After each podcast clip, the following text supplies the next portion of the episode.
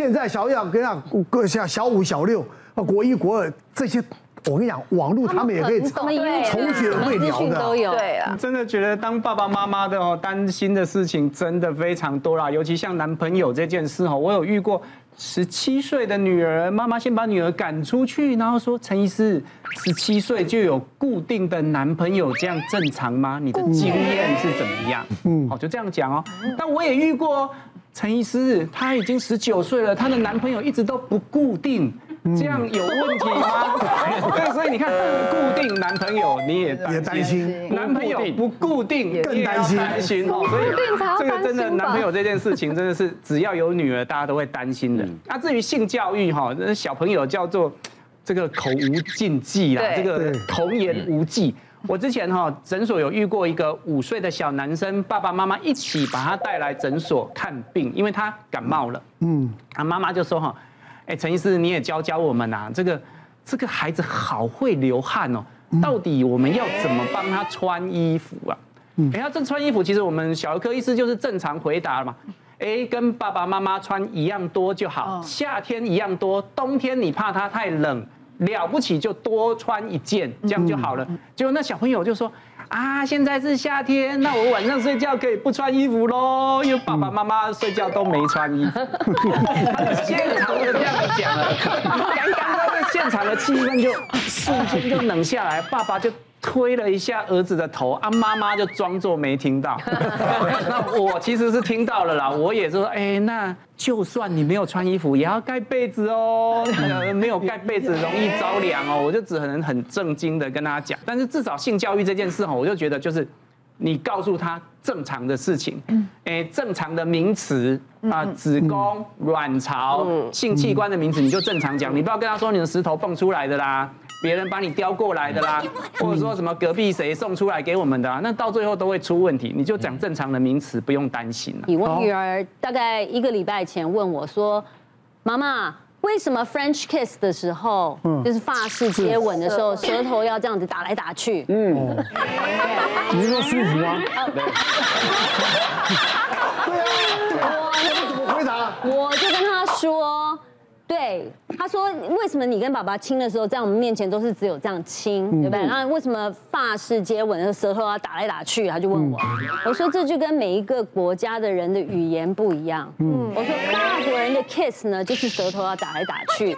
我说那中国人比较含蓄一点，就是只有这样子嘴巴碰在一起。我说这就是不同的语言、不同的国家、不同文化，对，不同的文化就会出现不一样的 kiss。我就用这样子去解释，可是你知道我心里头。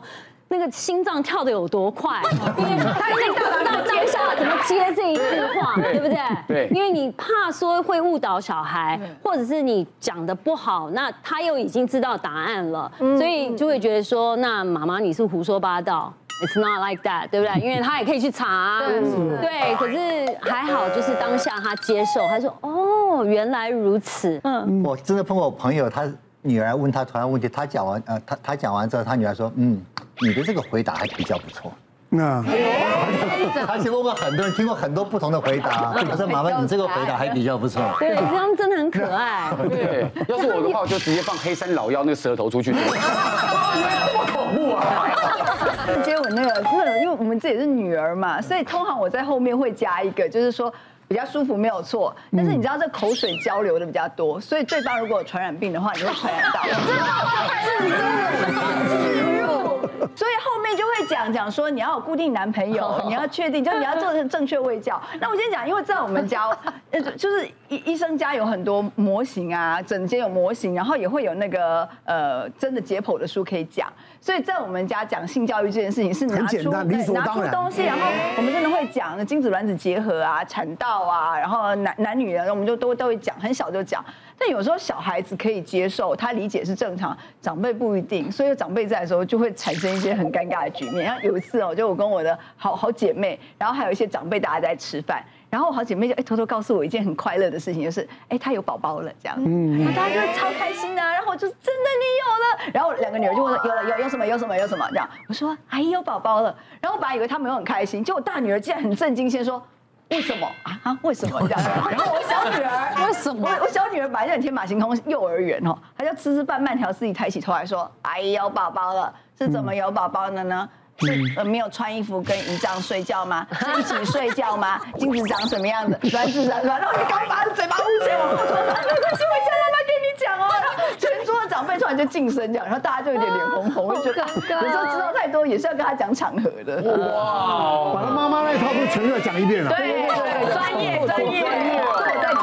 虽然现在小孩子很麻烦，但是我们其实还是很关心小孩子的成长。那我曾经之前有看过一个新闻，日本从以前二次世界大战就有一个百年成长的计划，他每一天都给小朋友一杯牛奶，所以你现在看到他们一个比一个还要挺拔。像我们家现在也有一个困扰，因为我们家有两个小孩嘛，一个一个比较大，一个比较小，所以现在小的已经比大的高很多，你知道吗？小的现在因为他很喜欢喝牛奶。所以他每一天都喝牛奶，他把牛奶当水喝，可是大的完全不喝。嗯，所以他现在看到小的已经开始撑、开始上高了之后，他就开始说：那那怎么办？我现在喝还来得及吗？因为他喝牛牛奶有一点点不太适应。那我后来就问我朋友，他看有什么营养品可以来补充。后来他就介绍我这个，嗯，大高小子。哦呦，这个厉害哦！它是属于的天然乳源水解配方的优质牛奶钙，它很特别的是，它这个小小的一包里面哦，就等于是二点五公升的牛奶钙的萃取，这个很厉害。而且它还有日本专利生态级的胶原蛋白，而且制作这个胶原蛋白这个场合哈，这是一个百年的工厂哦，所以它做出来的东西非常的专业，非常的好。而且最厉害的是里面它还有一个专利的。微藻 DHA，你知道我们那个小孩子要吃 DHA，我们常常会叫他一直吃鱼嘛，对。可是现在又很怕吃鱼，又会吃到一些重金属。对。但是鬼藻 DHA，它特别的是它用，它是它一个藻类的萃取物，所以它吃下去是非常的安全。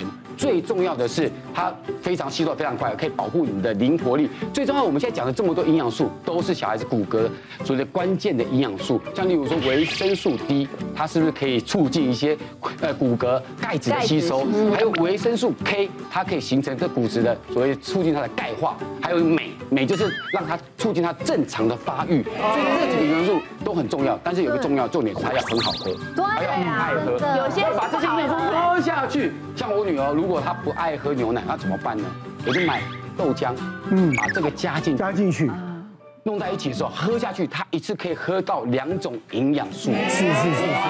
而且最重要是什么？他省掉。以前像我两个女儿，一个女儿一直喝鲜奶，每天喝，哇，那个费用很高。嗯，两个喝起来不得了，这个我省太多了。哦，一个焦糖口味的，应该喝起来像奶茶。对，因为它有两个口味，叫交换喝的时候就不容易腻。嗯，对。因为我喝过了，像我我喝过那个那个巧克力的焦糖，那个焦糖的那个焦糖，是，口感很好，你完全没有什么像喝喝什么牛奶什么那种感觉，就好像是喝一个很舒服的一个一个饮料，嗯，蛮好的。它里面很多健康元素也是我平常都要补充的，像我们缺钙，缺钙，对，缺钙，钙，镁，镁可以好睡觉。哎，大家都以为我们这种不会缺钙，我现在这个年纪就发现。